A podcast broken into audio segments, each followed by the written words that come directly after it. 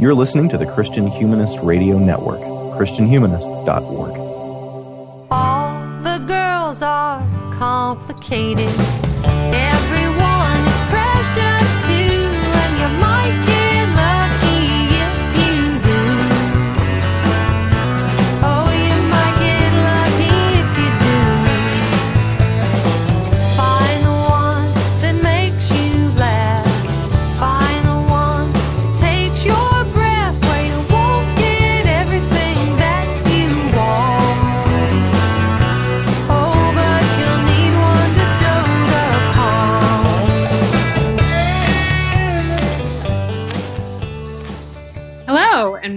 to episode 126 of the Christian Feminist Podcast.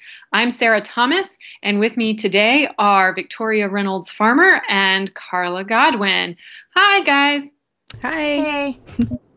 All right, let's uh, introduce ourselves for any listeners that are new to the program. Uh, let's see. Victoria, would you like to go first? Sure. Thanks, Sarah. I'm Victoria Reynolds Farmer. I have a PhD in literature and gender and sexuality studies from Florida State University. And currently, I live in a suburb of Atlanta with my husband Michael of the Christian Humanist podcast and our cat Dorothy Parker. Uh, I work in community engagement for an Atlanta startup that serves women entrepreneurs. And I'm really excited to talk about church in this very strange time we find ourselves in right now. Indeed. Thank I- you so. Thank you so much, Victoria. Carla. Yeah. Sorry to interrupt. I'm Carla Godwin, and I um, have a master's degree in English from the University of Nebraska, which is where I went, where I met Michael Farmer, who is Victoria Reynolds Farmer's partner. so that's how I'm connected to this crew. Um, I live in Minneapolis with my daughters. Um, I work in operations at a foundation here, and I have worked with post slash progressive evangelical churches um, for the last five years on various in various ways through the open network and an organization i started called she is called which brought together female clergy from those congregations. Um, and i'm currently on contract with first covenant church here in minneapolis as a digital content director um, or, or coordinator. So i'm helping them during this time um, just to figure out some digital content. So that has been an interesting addition to my my um, tasks lately Excellent. Thank you so much, Carla. I'm really looking forward to hearing um, how the piece that we read for tonight uh, has resonated with your own experiences and what insights you might be able to offer. Um, I am Sarah Thomas. I have a PhD in English literature from Florida State University.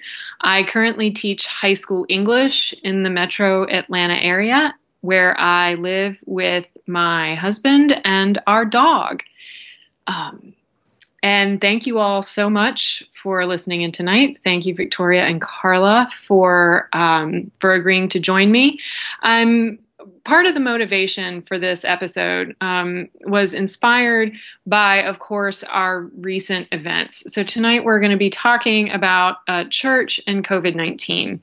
In the wake of COVID 19 spread across the country over the past few months, many municipalities um, and states have put in place various social distancing protocols and or shelter in place orders.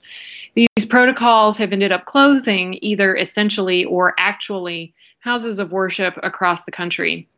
Faith communities have responded in myriad ways, from drive through or drive in worship services to pre recorded and live streamed offerings, um, from closing sanctuaries entirely and locking the doors to choosing to remain open while maintaining uh, social distancing protocols, uh, among many other manifestations. Um, in the midst of these developments, some salient questions arise regarding what church actually looks like these days. How are we finding church and being church in our own lives?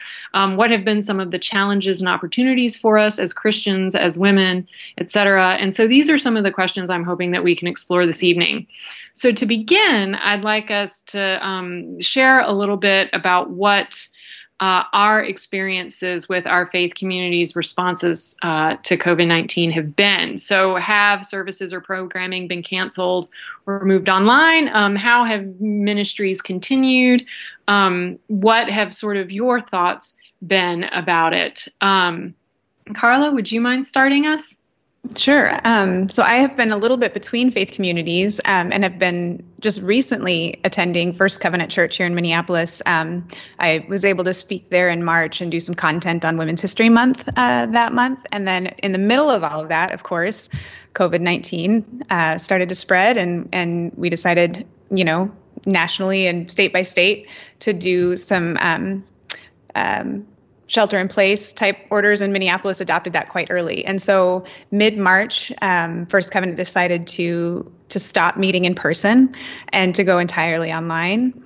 Um, so the, so and that's been it's been interesting because again I'm kind of new to the community, but I've got a responsibility now to help prepare content. And so, um, what they've done for the most part is to create videos beforehand of the Sunday experience. And it's been really interesting because they have quite a um, a skilled staff. Um, their musicians are are really skilled, and they have you know uh, video editing skills. Um, the pastor Dan Collison is quite interested in video editing, and so he's been doing some really interesting things with his sermons.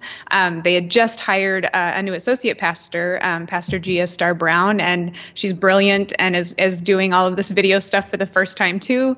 And so everyone's learning this new this new way to present their their material and their content, right? Um, and then at the same time, we started a podcast for the congregation to just give more access and and more accessibility to the content that was being put out by video. So so there's a lot going on. Um, and this staff has been remarkably agile about that. But my kind of continuing question has been um, what happens with community engagement. And so, coming on as a digital content curator and trying to kind of think through what kind of content would make sense for community is one thing, but at the same time, trying to figure out how do you engage community through these platforms when when physical proximity isn't possible, I think has proved to be more challenging than just creating the content. Um, so, so that's been my experience thus far at First Cov, and um, it's been really enlivening. And I found that. Um, for all the staff some of the content that they're getting to create. They're doing some interesting things with you know poetry and art and music and um, short devotionals based on just that what they're doing in their day and those kinds of things which have all been just fantastic. And the podcast is you know interviewing um, community members about what they're up to and so and sort of giving them a chance to have um, input into into the community life. And so there's there's so much that's been good but i i still am really in in a bit of a conundrum about how you do engagement this way. So that's fascinating. I I, I like. Uh, it sounds like you guys are doing some really wonderful things, and maybe some things that that my own community could pick up on, um, my own church could pick up on, and I I think the idea of community engagement is a really good point. Um, we can talk about whether or not we feel like um, the reading for tonight addresses some of that, uh, or if not, um, what we might like to see um, as we continue to explore some of these issues. Uh, Victoria, what have your responses, uh, your faith community's responses looked like over the last couple of months? Uh, my parish canceled in person Mass, I think, a little over a month ago. Um, and we've been mostly watching masses on YouTube. Uh, they also connected us with a service that offers um, readings and uh, and devotions um, that we were paying for, but is now um, free through our parish. So we get uh, daily devotions and things. Um, I know a lot of people in our parish uh, pray the hours um, and and can now access all of that for free instead of paying. So that's been really nice.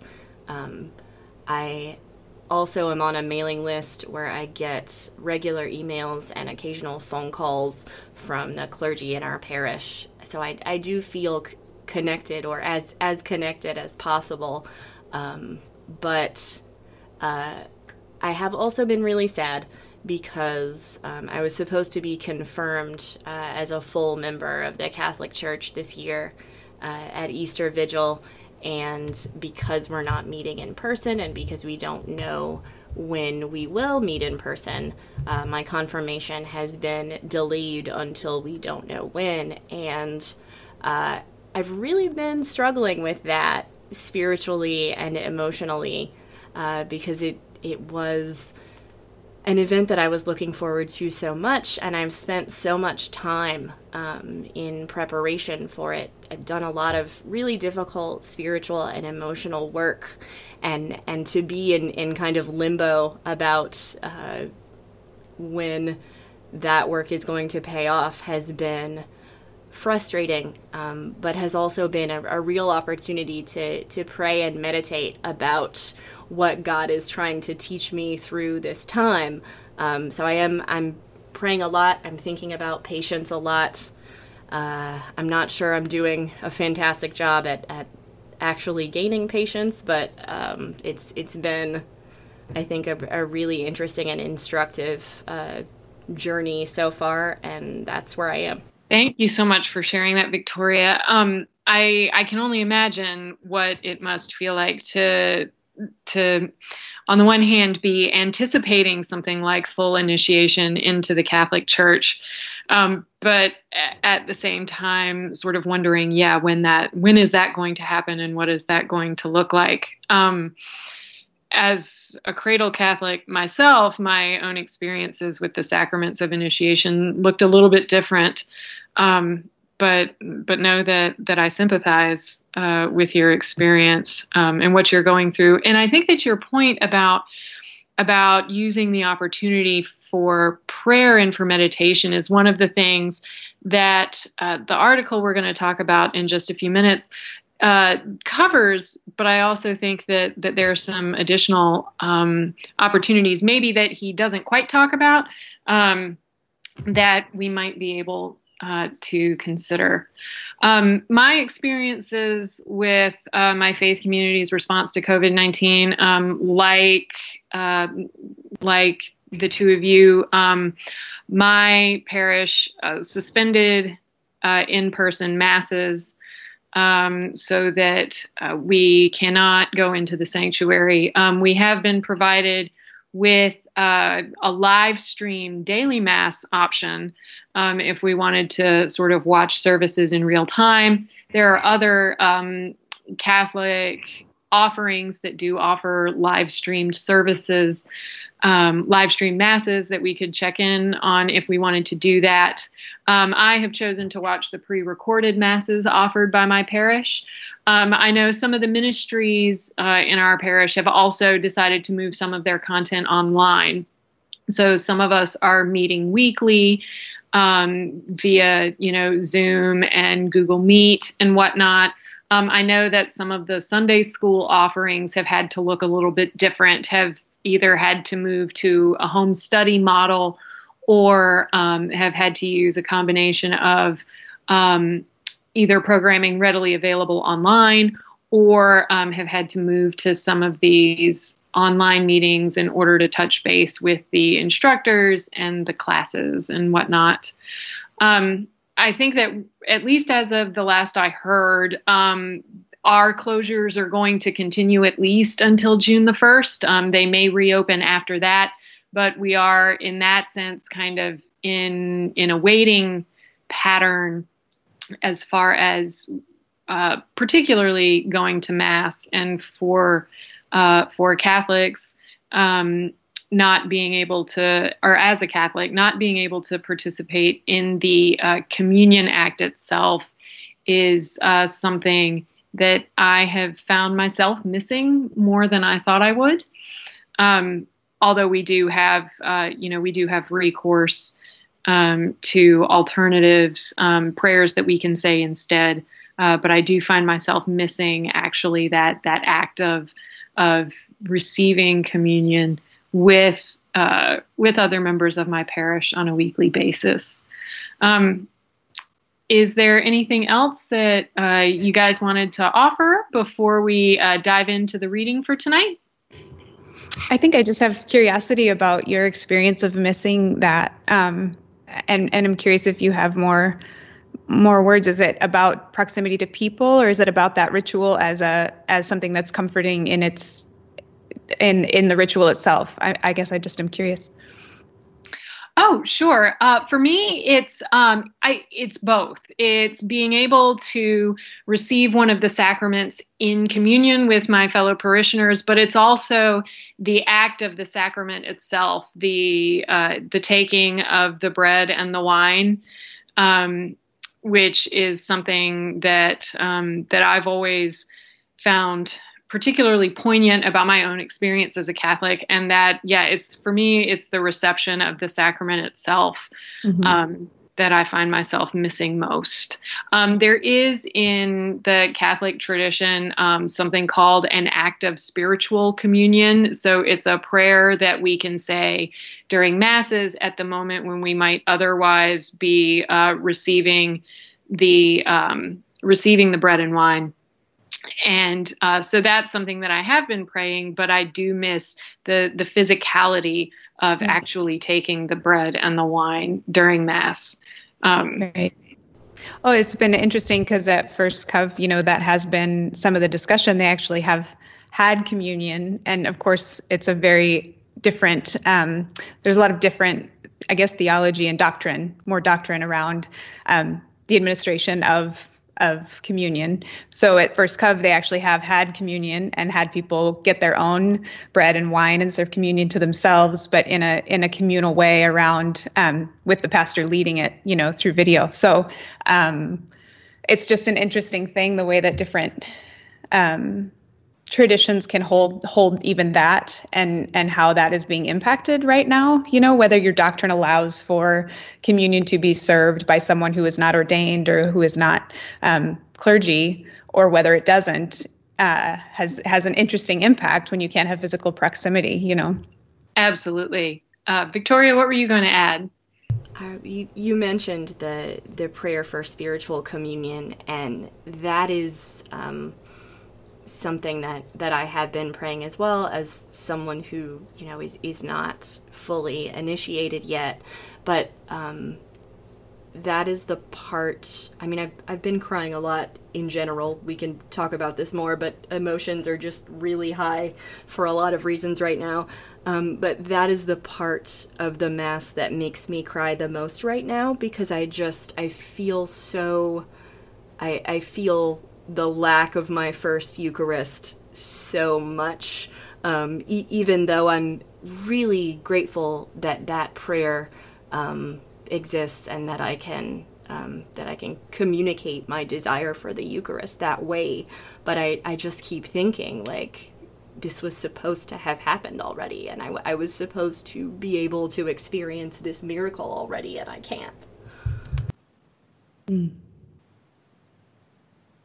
I can imagine there's something. Uh, I don't want to put words in your mouth or, or project, but I, I can imagine that there is is a sense of loss, a sense of mourning that sort of opportunity that should have been, um, but that hasn't yet.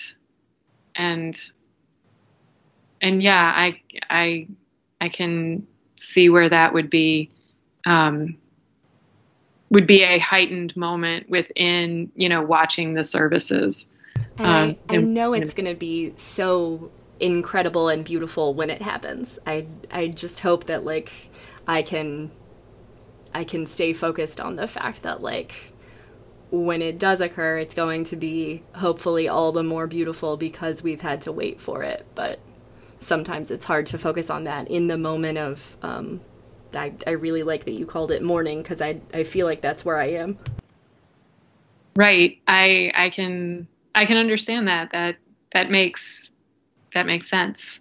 Um, so, are we ready to dive into the reading? yeah I think All so. right.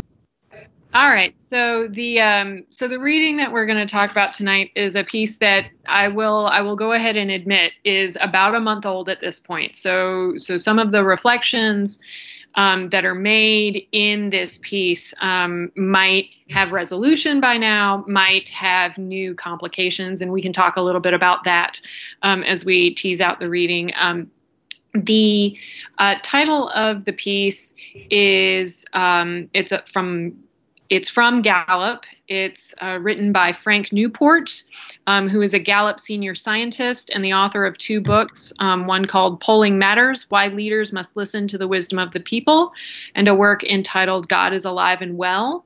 The article that he wrote and was posted on April the 6th is called Religion and the COVID 19 Virus in the U.S. And the piece itself um, covers uh, a handful of points. It begins by pointing out, as we've noted, that worship services um, across religious traditions have had to move online um, and had to do so, or you know, or move to television or move to radio. Um, they had to do so in very short order. Um, that on the one hand, um, this is not a new format. Uh, certainly services have been offered on television, on radio, and have been offered online um, for decades um, in these various formats. But what is new is that for many of us, it is now the only option for worship as opposed to being a supplement to worship or being one of many options for worship. So the piece then goes on to ask um, or to make ask questions or to make three different points. Um, the first of them is the question What will be the impact on in person worship once social distancing mandates are removed? Um, ultimately, uh, the studies that have been done um, and that were summarized in this Gallup piece uh, reveal that it is going to be important, but that it will be perhaps months or years before we can get a full sense of that impact the second point that is brought up in the piece is what will be the effect on personal religiosity um, as and um, working in tandem with or as an alternative to uh, community worship. Um, and as of the publishing date of this piece, uh, early reports were suggesting that faith and spirituality have gotten better, to use the term of the research question, um, in the in the wake of COVID nineteen spread, um, which could possibly lead to a religious renaissance. Um, and then the third point in the article uh, talks about the positive impact of religion and of religious people. Um, points out that religion um, has served a, and I'm going to quote the piece here, a positive, integrative, pro social, charitable function in crisis situations. Um, and that as a result, um, through service work in communities and through prayer, there is great potential for religion and for religious people to have a positive impact on society as a whole.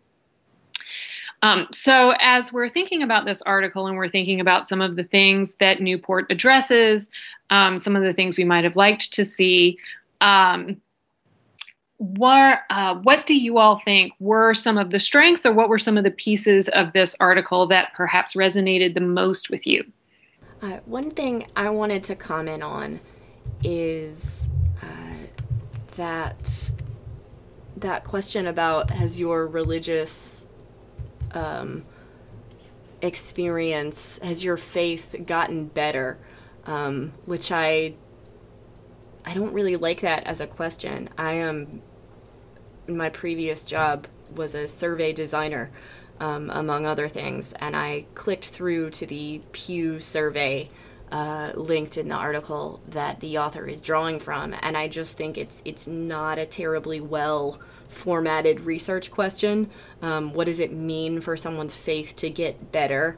Um, I, I think that is really broadly worded and doesn't portray a clear understanding of like how faith works in individual people's lives. Um, so that's that's kind of my biggest uh, issue with the article is that it it doesn't work to interrogate that question more, though it it does um, mention the wording of this question may not pick up all the impact of the virus situation. Some Americans could say that their pre existing faith has deepened or become more important, but not really gotten better, um, which I, I do think that that notion of depth or importance um, seems to have a clearer understanding of, of how faith works for individual people, at least in my opinion.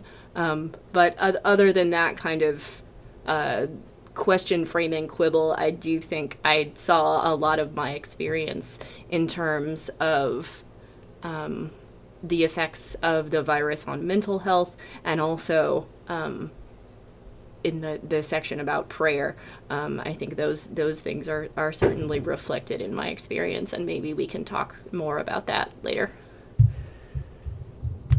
Right. Yeah, I agree. I had that same feeling on the the better worse dichotomy. Just felt like a very strange or or range seemed like a very strange way to measure faith. It just didn't didn't seem applicable um, to to the way that I understand or think about faith and how it functions. Um, I appreciated early on in the article um, he highlighted uh, that that media that that you know radio, TV, all of this that, that churches have been using these kinds of media for a long time, um, and that that so this church is going online uh, isn't necessarily new. Um, I've had a curiosity for a while about the way that we use media in this sort of new stage, and I, you know, I feel like there was sort of a media takeover in the 80s and 90s uh, by Moral Majority and some of those others, other other evangelical. Um, type organizations that that ended up making the evangelical voice really loud in a certain direction. And so as I've worked with post or progressive evangelical churches who kind of came out of that tradition and are trying to understand a way forward and and rethink some theology and rethink some doctrine, um, media and and content has been something that I've been really curious about. Like how do we use that? How do we have these conversations? Um, uh, in a way that could highlight another way to see some of the doctrines that that we feel that have been hurtful or damaging, and how do we how do we actually engage those conversations in a way um, that that people can engage with and that actually connects us to or or shows the connection to what we've come out of, while not necessarily um, aligning the two. Um, so I've had a lot of curiosity about content. I've done podcasts. I've worked on content with people around the country who are pastors, um, and that that has just been part of my my thinking. So this time holds like a, a, a moment of just like of just deep curiosity about how that how our new content streams like podcasts and YouTube, where you have a lot more sort of private access to these platforms, um, what that's going to do to our faith conversations, um, because you don't have one dominant voice holding it. So, so I have curiosity about that, and have felt myself in this time watching the churches that I've worked with around the country use these platforms, watching their live streams, and being able to be part of their congregations in ways that I that I can't normally. Um, and some of them were already doing online worship, but now they're doing it exclusively, right? So that has just been interesting to me the evolution of media and the way that people are using it and what that's going to do to like a dominant religious voice um, i just i find that fascinating um, i had a similar um, feeling though about as you did victoria just thinking that um, the conversation about mental health and the conversation about how our faith um, can see us through times like this and whether or not it is and what does corporate worship have to do with that? Um, both of you all talking about your experience with eucharist and and missing that as it's like corporeal like physicality right? The physicality of that act. I feel like part of what is straining right now is just simply that i am only interacting with about three biochemistries or three energies you know other people um, my children and and and one other person. And i have this sense of like I'm I there's kind of a uh, an ache or a longing just in my being for more more energies, more biochemistries to interact with, and I find myself just really tired and really um, low. And I think that part of our corporate worship is that interacting with people who we don't have regular interaction with and and that spurs something in our in our being and attention or something that right now just feels really muted. Um, so so just missing being in proximity to people is just such a real thing. And i think our churches have been a place where we practice that proximity weekly um, and just come together with other humans and remember that we're human and spiritual and and we're doing this thing you know? Um, so so in terms of yeah the better or worsening of faith it's it's such a hard thing to measure. And it's it's hard when you hold that up against like mental health. Like if my faith is strong does that mean that my mental health will be strong? I'm not sure that those two things align you know? Yeah i mean my my mental health is not great right now. I, the the section um, of the article that i when I started taking notes in all caps was the um, the section of the article that begins more Americans by contrast say their mental health diet and exercise have gotten worse than say they have gotten better um, and that's it's certainly true for me um, I have eaten approximately every potato chip in my county in the past six weeks um, which Oh I, yeah, sweet potato fries for me. I mean, just by the dozens, like you know, bags. Yeah, all the all the potato chips, and um, and I've been I've been drinking more too. Um, I, I can admit, uh, not not a, a dangerous amount or anything like that, but um, but but certainly more than than normal. And I know those things are not good. Um, but I've I've also just been generally trying to cut myself some slack in terms of like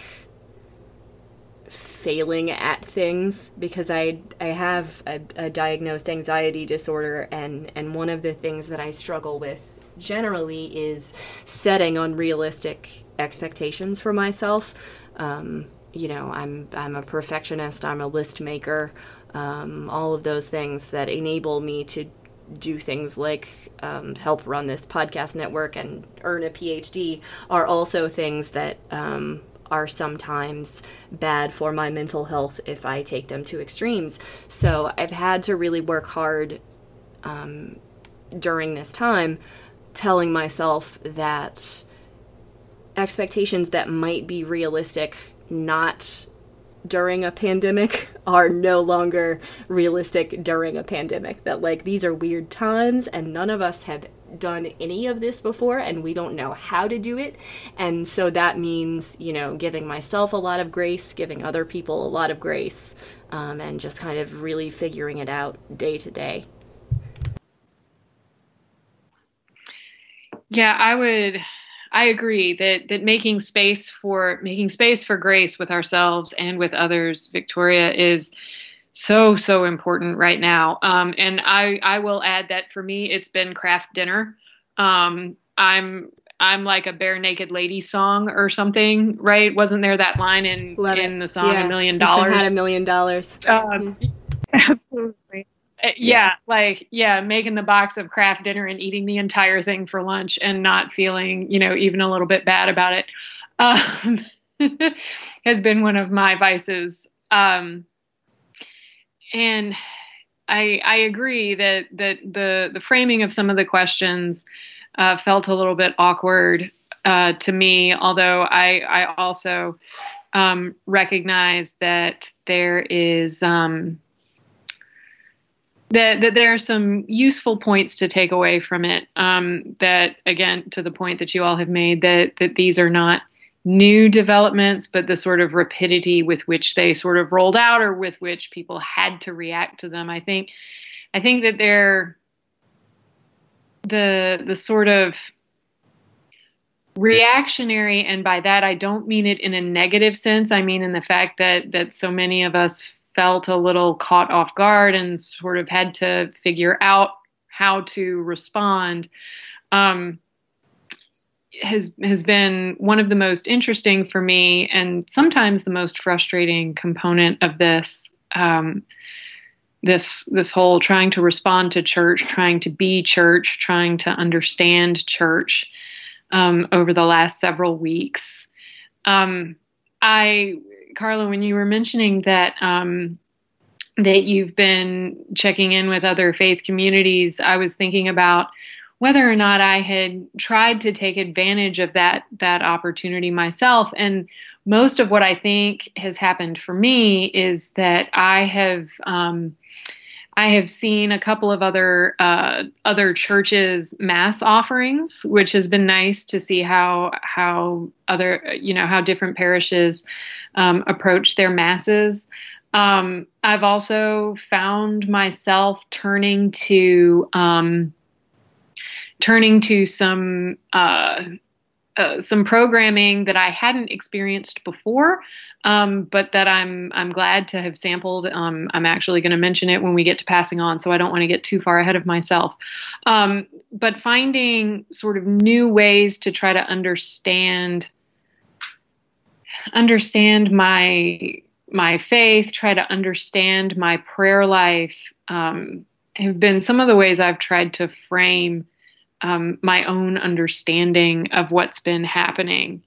Um, and one of the questions that I had for the article, or that I had for you all, that came out of the article, but that I wasn't entirely sure was addressed, um, was the connection between church and family. So we talked about the idea, we've talked about tonight, um, the idea of corporate worship, the idea of, um, you know, of, of being in, in communion with others in physical proximity and getting to, to be with uh, people um, with whom, you know, outside of our own households.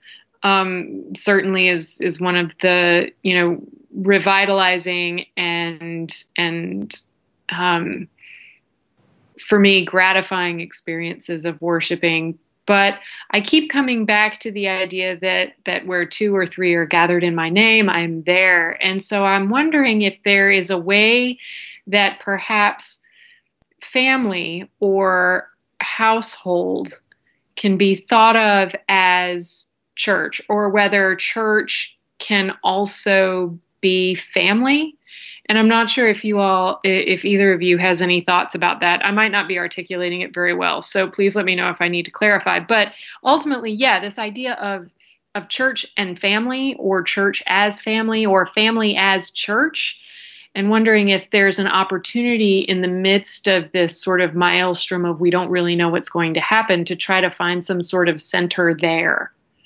What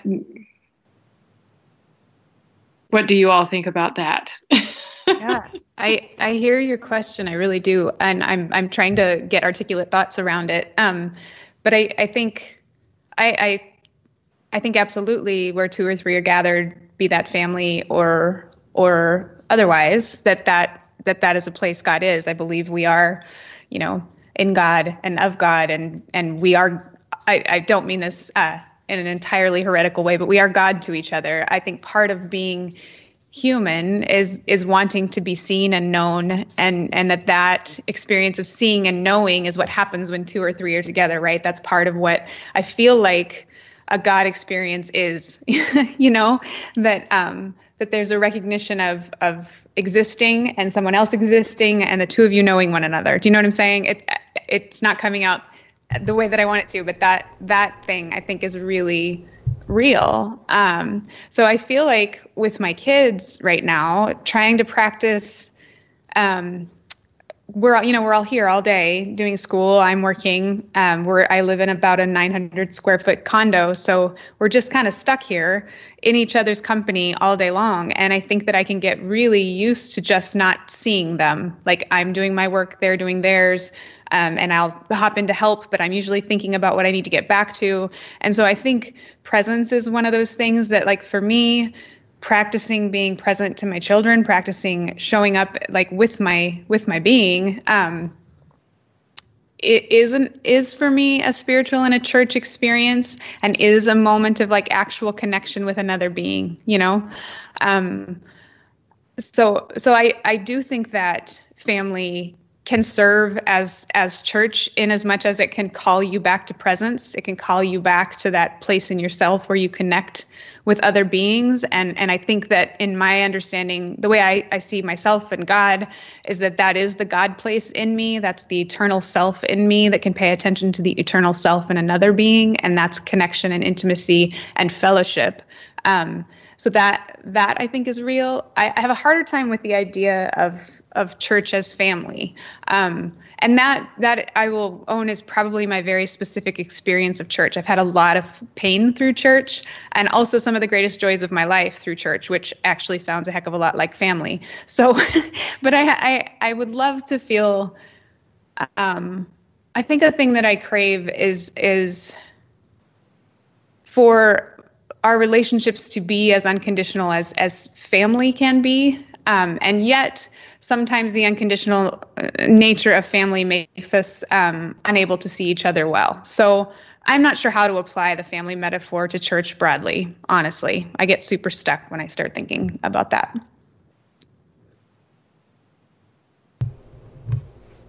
Um, thanks, Carla. I I really like the complexity of everything you said, and I think a lot of us have been really hurt by um, religious spaces and family spaces too that that make those uh, terms really difficult to to think about. Um, I I want to speak to two things. Uh, first, my family, my physical relations, um, are all Protestant. I was raised Protestant. Um, my family is still Protestant. My husband's family is Protestant. So we are going through a situation where, um, in some cases, the the people um, who raised us um, and who we live with, I should say, my husband and I currently live um, in his parents' house. Uh, they are experiencing church in a different way than we are, just in terms of doctrinally and, and theologically. Um, we have changed the way those things work for us. So in certain ways, like I'm, I'm really feeling those differences um, because we're the only two Catholics or almost Catholics in our families. Um, that's something that I'm really trying to think through a lot uh, during this time when we're all at home together all the time. And the second thing I want to say is um, I was very sick um, a couple of weeks ago for about a week and a half with an apparently not COVID 19 uh, thing that was nevertheless a serious respiratory infection. Um, I don't know. It doesn't really make sense. Uh, but I was I was very ill um, and very fatigued and didn't really know what to do about that. Um, I had to get the test for the virus. It was terribly uncomfortable. I hated it. Um, I didn't have symptoms for a while, and then they came back at about two o'clock in the morning one day, and I had to go to the emergency room, and everybody was wearing masks, and I was wearing a mask, and it was super scary and awful.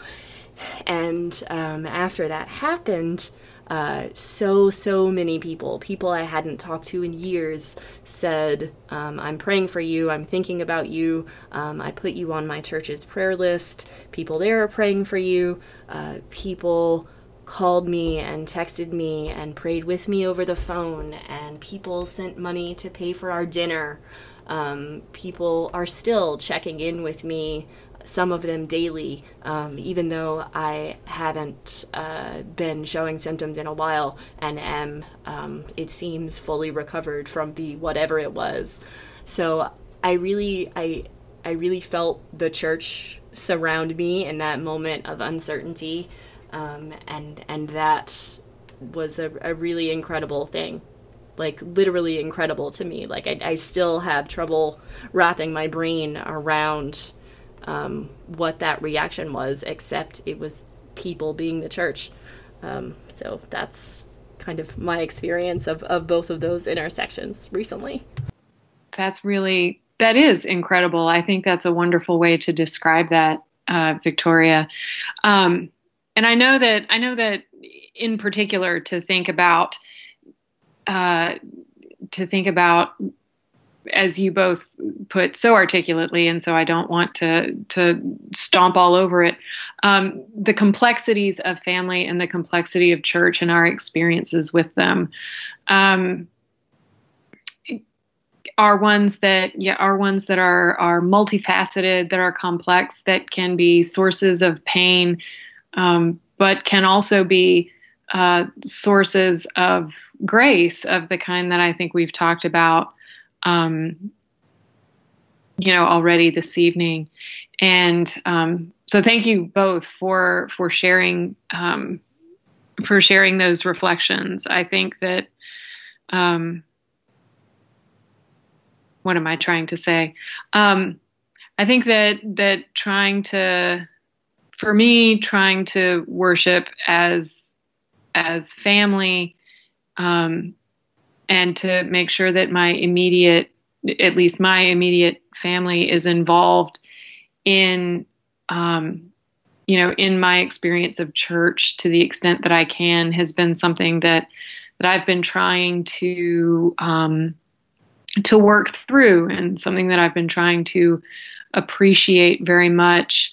Um, but I also find myself missing some of the broader uh, some of the broader implications of that, um, whether or not coworkers, for example, become a sort of uh, family or extension of family, sort of broadly conceived, and the extent to which um, I work in um, in a parochial school in uh, the area, and I have worked in parochial schools before, and um, and thinking about you know missing that sort of that community as we've been trying to grapple with some of these changes that have occurred.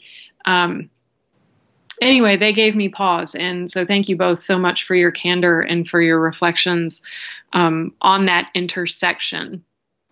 Um, is there anything else that we wanted to uh, talk about this evening? Either as far as uh, this article goes, or as far as how we're trying to understand church, or how we're trying to understand um, what's going on um, as it it relates to or touches on our faith lives? I think it would be interesting to just to look toward the future a little bit and kind of see if we if any if we've had imaginations for what that could look like for our faith communities. Because um, you were saying, Victoria, you know that this is a time where you're drinking more than normal and you're eating differently. And I same for me. I I you know drank more last night than I should have. Woke up at three o'clock this morning, couldn't go back to sleep. Like those are not normal experiences for me that's not how i normally run my life and sometimes what i what i feel is an anxiety that i'll never get back to normal like i can i can be kind to myself about the fact that those things are happening sometimes but i i'm afraid i'm not going to find a normal again. Like a one that's forward moving like i i feel stalled and like maybe i won't get unstalled. Um and I'm, so I'm, I'm really feeling that too. And and Yeah. if one more like brainless brand advertisement tells me about the new normal like i think i'm just gonna scream. Like no i don't this is not this can't be my new normal. Like it just can't Right. Right. I, I have that sense too. And I'm curious about like for our churches, um, what things they're going to take forward and and what things they're going to just be like, whew, I'm so glad to leave that behind. Um, you know? Yeah, Yes. I'd, I'd love to just chat about that if you guys are up for it. You all. Yeah, absolutely. Um, I um, I I also really I, I chafe at the at at the platitude, or if it is that, although I don't think that's the right word at all. Um, but the the the sort of quip about a, a new normal, I I would much prefer to to hope that that this is going to end up being anomalous that that this is not um, you know the sort of yeah that this is not a new normal um, as far as my hope moving forward for for my for my own parish community is that I, I'm I'm hoping that we can sort of take the the best of of all these different modalities forward so that um, so that if opportunities are presenting themselves to reach, for example, for our parish community to uh, reach the homebound, right? People who cannot come to mass on a regular basis, that maybe we could continue to to offer uh, masses in a format that people could see at home. Um, I think that would be wonderful. Um, but I would also really like to see a, a return to corporate worship. I, I yearn for the day when the churches reopen and we can see each other again. Um, and I think the same goes for some of the other uh, ministerial programming. I I would hope to see, um, yeah, to continue to see uh, using some of these uh, new media uses as um, as extensions of person to person or in face ministry, um, but not the sort of new default modality for these uh, for these ministries. Does that make sense? It made sense in my head. I'm not sure if it Yeah. made sense when I articulated it.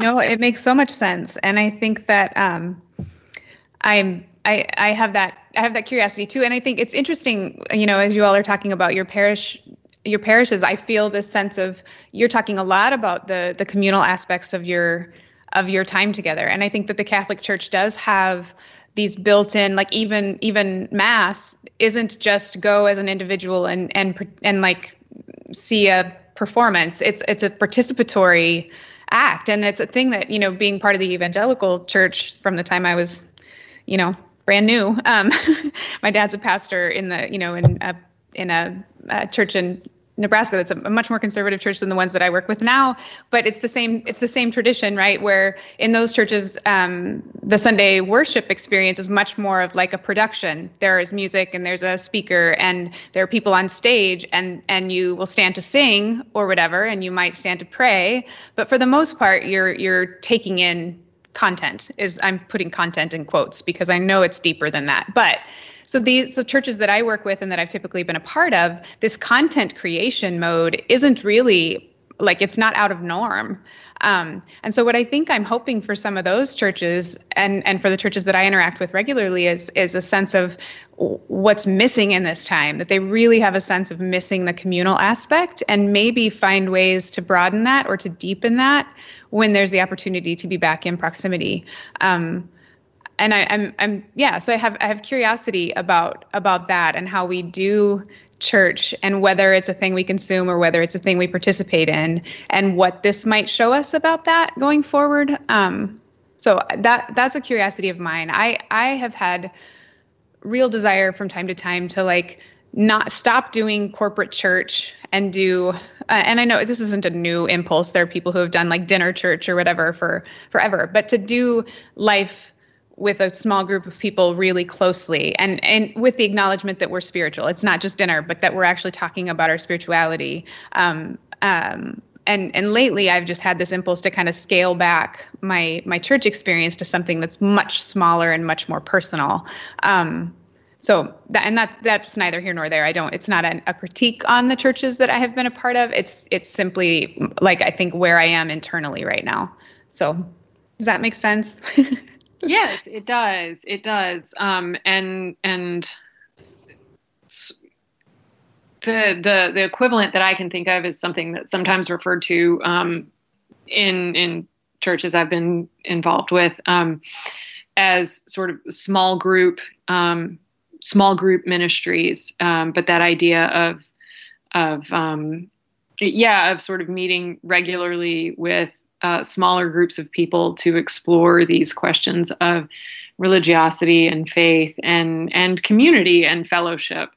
Um, right. I think that the my caveat would be because I've done small group things before, and Yeah. I think that like a spiritual question is one thing, Mm-hmm. um, spiritual communion is another thing, and I and I think that so often in small groups you'll do a book study or whatever, and you'll talk about a spiritual idea, but I'm not sure that we always get to participate as spiritual beings with each other, and that that part is my curiosity, and it's an it's not a new one. Um, It's kind of an old, I think, conundrum in corporate worship because you bring in all kinds of different people from all kinds of different, you know, places and and um, what you're com- are you coming to center around like each other's deep spiritual growth as as people or are you coming around an idea? And and those two things can be can be different. So that's my the, my curiosity i think for the churches that i'm a part of and that i've worked with is like how do we besides just being good at making content and making really pretty music and that kind of stuff how do we continue to engage our our spiritual as spiritual beings in like a communal kind of way so Sure, that that makes sense. Um, and and I'm yeah, I'm interested to see how this works in in all of its uh, in all of its manifestations um, as we you know continue to move forward. Um, Victoria, is there anything you would like to add? Uh, no, I, I think you both uh, summed it up really beautifully. All right. Well, then, um, if uh, we think that that's about all that we have uh, to discuss as far as the reading is concerned, uh, would we like to move to passing on? Yep, let's do that. All right, excellent. Carla, would you mind going first? Not at all. Um, so I read an article um, in the Times uh, by N.T. Wright, and it's it's basically, or I'm sorry, in, not in the Times, in Time Magazine, Time.com. It, the link will be in the show notes. Um, by N.T. Wright on lament as a Christian practice and a response to this time. Basically, the title of it is Christianity offers no answers to the coronavirus about the coronavirus. It's not supposed to, and and his thought in that was that you know turning to faith as if it's going to give you a specific answer right now is, uh, kind of in his in his thinking a fruitless practice that that's not what faith is for. But what he did draw out in terms of a faith tradition is the tradition of lament and that being a place to be right now. And um, that part of what lament offers is um, a space when you you can't find a solution. When there isn't a solution or when there it when you can't make it better uh, lament is the place you can be and grieve. And um, i think that that we often kind of get i think stuck in our in our practices because we we use christian practices as, as if they're going to lead us to a better reality. You know what i mean? And they do sometimes right? They do. But there are times that you that we can't get to that better reality. And then what does that mean about our faith so I, I just found the article interesting and the idea of lament as a spiritual practice that is as important as other ones i thought was just um, really useful so that's my passing on Thank you so much, Carla. That sounds fascinating, um, and I look forward to checking it out. Um, Victoria, what's your what do you have for us this week? Um, I am recommending an article in this week's New Yorker uh, from Lauren Collins, who um, is one of my very favorite New Yorker writers right now. Uh, she lost her father about a month ago, and in the article, she talks about how the fact that that is happening at the same time as this virus changes her experience of mourning and grief. Uh, and she talks quite a bit about uh, the notion of the church community and the funeral as being part of the grieving process and what it means to not have access to that right now. Um, it's a, a really beautiful. Um, meditation on love and grief, and I really felt like reading it that I knew uh, something about who her father was as a person and and um, really enjoyed that experience. So uh, it's called Reinventing Grief in an Era of Enforced Isolation by Lauren Collins. Thank you so much, Victoria. Um, I look forward to reading this piece in more uh, depth um, after you know after we wrap up our conversation. Um, my aunt, my dad's sister, actually passed away two days ago. And um, we are facing, uh, my family is uh, facing some of these same conundrums right now. So, um, so I look forward to seeing what Collins has to say in her piece. Um, my recommendation for this week is um, one of the resources that I have found myself turning to as um, as we have been trying to find new ways to uh, experience faith, um, new ways of understanding ourselves and church. And that is um, a podcast. There are also uh, YouTube episodes available um, of a program called the Word on Fire Show. Um, I recommended in a previous um, in a previous podcast episode, um, the uh, a couple of uh, Bishop Barron, Bishop Robert Barron. He's one of the auxiliary bishops in the Diocese of Los Angeles. Um, one of his videos, I think it was back during the Magnificat episode. Um, his uh, podcast, the Word on Fire Show, uh, takes uh, takes on various topics uh, with regard to Catholic spirituality specifically, and with regard to um, pop culture developments more broadly. And um, he produced a bonus episode on trying to find hope during coronavirus. So, as an alternative, um, perhaps to, or an antidote, if you will, to some of the um, to some of the more fresh, uh, some of the frustrations we might be feeling. Um, I look forward to uh, hearing y'all's thoughts on that. Um, and with that, thank you for listening to the Christian Feminist Podcast. We'd love to hear from you. If you have topic or reading recommendations for future shows, or if you just want to drop us a line, you can do so at ChristianFeministPodcast at gmail.com. You can also find us on our Facebook page or at the network's Twitter handle at CH Radio Network. And check out the show notes from this and our other episodes at the Christian Humanist blog at ChristianHumanist.org. The Christian Feminist Podcast is a member of the Christian Humanist Radio Network. Kristen Filippic is our press liaison. For Carla Godwin and Victoria Reynolds Farmer, I'm Sarah Thomas. Tune in in two weeks when we'll discuss fake news.